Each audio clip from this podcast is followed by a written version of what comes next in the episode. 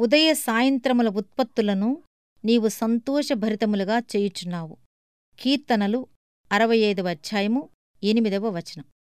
ఉదయం పెందలాడే లేచి కొండమీదికి వెళ్ళి దేవుడు ఉదయాన్ని ఎలా తయారు చేస్తాడో పరిశీలించండి. దేవుడు సూర్యుని పైకి నెడుతున్న కొలది ఆకాశంలోకి బూడిద రంగు మెల్లిమెల్లిగా కరిగిపోతుంది. అన్ని రంగులు కాస్త కాస్త అక్కడక్కడ ప్రత్యక్షమవుతాయి. అవన్నీ క్రమంగా మిళితమై ఒకే ధవళకాంతిగా మారేవేళకు సూర్యబింబం ప్రత్యక్షమవుతుంది.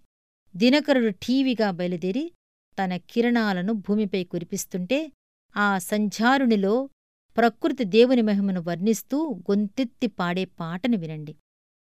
సంజకాంతుల కెంజాయలో మంజుల స్వరమొకటి విన్నాను దినమంతా నీతో ఉన్నాను సంతోషంగా ఉండు.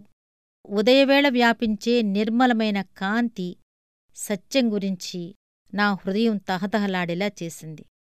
ఆ సత్యమే నన్ను ఉదయమంతా స్వచ్ఛంగా చేసే మహిమ కలది. అది ప్రకృతి ఆలపించే మొదటి గీతికలో శృతి కలవడానికి నాకు తోడ్పడుతుంది.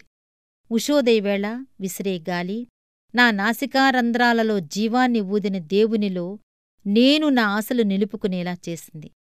ఆయన తన ఊపిరితోనూ తన మనసుతోనూ తన ఆత్మతోనూ నన్ను నింపి ఆయన ఆలోచనలే నేను ఆలోచించేలా ఆ జీవితాన్నే నేను జీవించగలిగేలా అందులోనే నా బ్రతుకును నిలుపుకుని మహిమను పొందగలిగేలా ప్రార్థించేలా చేసింది. దేవుడు ఇచ్చే ఉదయాలు రాత్రిళ్ళు లేకపోతే మానవ మాతృలం మనమెలా బ్రతకగలం? రాత్రికి పగటికి మధ్య వేగుచుక్క పొడిచిన వేళ నీడల జాడలు నిశ్శబ్దంగా కదిలిపోతున్న వేళ నిన్ను నడిపిస్తాడు పర్వతాలు వంచుతాడు. ఎడార్లు పూలు పూస్తాయి. మారా ధార మధురమవుతుంది. ఈ జీవనయాత్రంతా తెలుసా జైత్రయాత్రని? ఉదయాన్నే ఆయన ఆరాధిస్తే నిజమే ఇది ప్రతినిత్యం.